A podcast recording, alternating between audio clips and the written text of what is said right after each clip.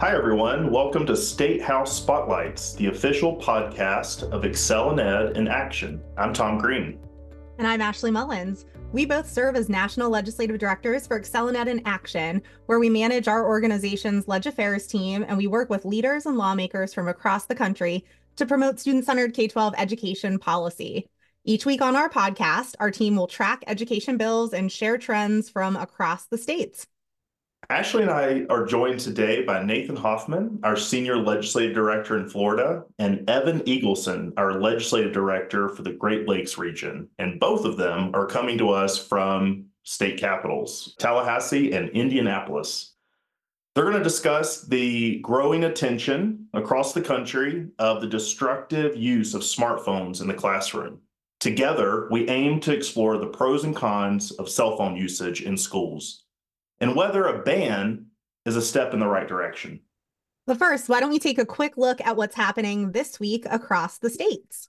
In the past week, we've had a number of great bills that have been introduced across the country. I'll start with Indiana. Indiana House Education Chairman Bob Behning filed probably the strongest and comprehensive math policy bill in the country.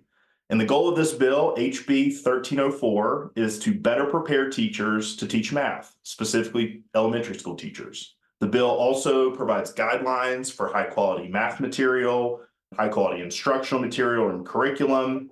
It requires assessments to identify struggling math students and their specific areas of improvement. It directs interventions to meet each student's unique learning needs, and it offers summer math camps to help students catch up. On early literacy, I want to highlight South Carolina's Senator Greg Hembree, who filed Senate Bill 905. This bill would take on the harmful practice of three cueing in instructional materials and reading instruction. It ensures that students are administered a reading screener three times a year. So the point of that is to catch students who are struggling throughout their K to three reading years and provide them the right interventions. And it expands the state summer reading camps to students in grades K to two. And Tennessee legislators, they're also looking at a math policy bill to provide free, high quality professional development for teachers. Even though it's early in the legislative session, we're already seeing states moving on education related bills. So, in addition to those being introduced, we also have movement on a lot of bills this week. Uh, I'll start in New Hampshire. New Hampshire's House Education Committee is considering a slew of bills regarding the state's Successful Education Freedom Accounts program. This is the program that provides grants to students so that they can customize their own education.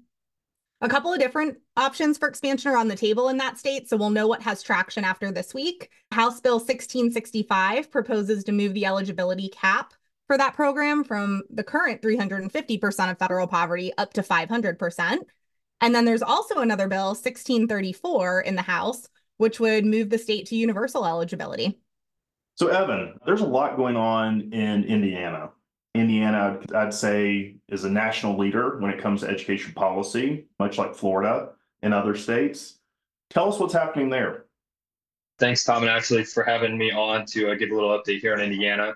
This week's a very busy week, as they typically all are here in Indiana. Our team's on the ground this week testifying in support of, of several different early literacy bills that will help improve the state's existing policy. The first one being Senate Bill 1, it does a lot of different things, but a couple highlights here. Bolsters the summer school offerings for struggling readers, makes changes to the universal screener requirements, and it does make positive uh, changes to the individual reading plans that are already required for struggling students. A very similar bill, Senate Bill 6, is also being heard in committee this week, and that is focused more so on the adolescent literacy side of things. So, directing the Department of Education to determine how to identify struggling readers in grades four through eight. That's great. I love to see Indiana following in Virginia's footsteps, making sure that those students in the upper grades are not falling through the cracks either. So it'll be really exciting to see Indiana tackle that this year. Evan, thank you so much for that overview. Nathan also joins us live from the Capitol in Florida. Nathan, can you give us an update on some movement in the Sunshine State this week? Absolutely. So, yeah, we are just as busy as Indiana is with week two of our 2024 legislative session two bills that I would note that have uh, been seeing some movement in the last week SB 460, Senate Bill 460, and Senate Bill 46.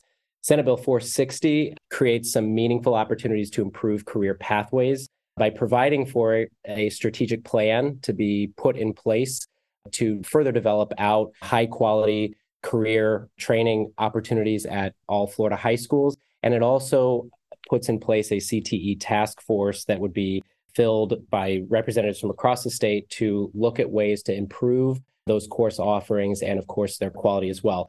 The second bill, Senate Bill 46, is a literacy proposal that builds on all of the work, uh, the good work that's been accomplished over the years in Florida on literacy by expanding an existing tutoring programs called the RAISE program, the Reading Achievement Initiative for Scholastic Excellence program.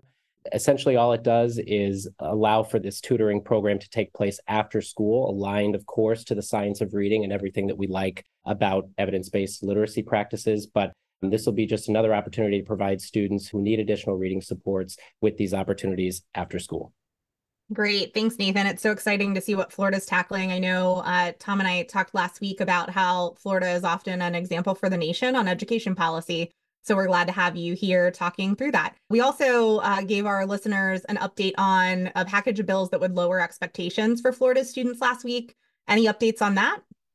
Yeah, the only update there is that the House has now come out with their own version of these bills, which we think are much closer to true school deregulation and I'm happy to report that those versions do not include the provisions that were contained in the Senate versions that would reduce accountability, would lower standards, and would reduce school choice in the Sunshine State. So we're hopeful that these House proposals will continue to move forward in their current form. Good news, Nathan. Thanks for that update. States are definitely off to the races this legislative session. So make sure you join us each week on this podcast where we'll detail a little bit about what's moving each week. But let's go ahead and turn to our topic of the day, which is tackling smartphones in schools. This year, states and schools are finding creative ways to stop students from using their cell phones during the school day, which is why for this podcast episode, we wanted to dive deeper into this issue, especially as we have our two teammates on the ground in states that are looking at this issue. Yeah, thanks, Ashley. It is clear today's students grapple more than any other generation prior with anxiety, depression, and shorter attention spans. I think if you're around a preteen or a teenager, you could testify to that. Experts like Dr. Jonathan Haidt, who has a book coming out, believes these troubling trends are likely to be a direct result of children's smartphone usage and early access to social media. Those online social media platforms have an intentional, addictive design that have a disruptive effect on kids and their learning. On average, students get about 237 notifications on their smartphones per day. 25% of those, so about 60 notifications during the school instructional time. And students check their phones 100 times per day. So, certainly a disruption, certainly a tool that is distracting from students being able to focus and have good mental health. The recent release by the OECD's Program for International Student Assessment, also known as PISA, showed about one third of students admitted to being distracted by phones in almost every lesson in every day of their school. PISA also showed that countries like Japan and Korea were outperforming the United States in math, and both countries strongly restrict smartphones in the classroom. Wow, it's hard to imagine that our kids are getting distracted that much, but you know, I believe it, right? We're adults and we get distracted, but imagine being during those formative years, we need students to be focused to learn in school. And this is certainly an issue that states are looking at tackling. And so states and districts are tackling this issue in a couple of different ways, but smartphone bans seem to be the most common. We do have a couple of examples that show us what happens when we get those smartphones out of schools. Let's start just in Alabama, Montgomery County schools, they did ban smartphones.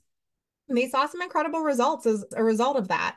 According to a survey that they did for their teachers that was released in the past couple of weeks, 68% of those teachers said students were more productive without their phones. 63% reported fewer classroom distractions, and 61% saw students engaging more. Internationally speaking, in 2017, Bangladesh banned students and teachers from bringing their cell phones into schools and colleges.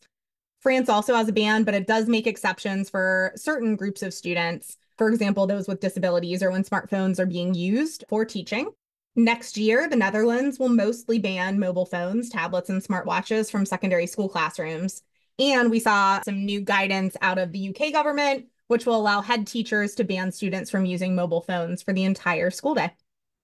Here in the States, Florida, once again, ahead of the curve, Governor Ron DeSantis signed HB 379 into law last year, which prohibits students from using smartphones during instructional time. This year, more states are following Florida's lead in their own way. I think leaders are hearing from parents and teachers, and they're taking action. Nathan, would you tell us more about what's going on in Florida? Absolutely. Thank you for pointing out that Florida has been leading the way in this with the development of the nation's first cell phone ban during the school day. We still think there's even greater opportunity to improve that ban to make sure that it is applied across every classroom in Florida. But what we have in front of us this year is House Bill 1, which gets that designation uh, given its priority for Speaker Paul Renner.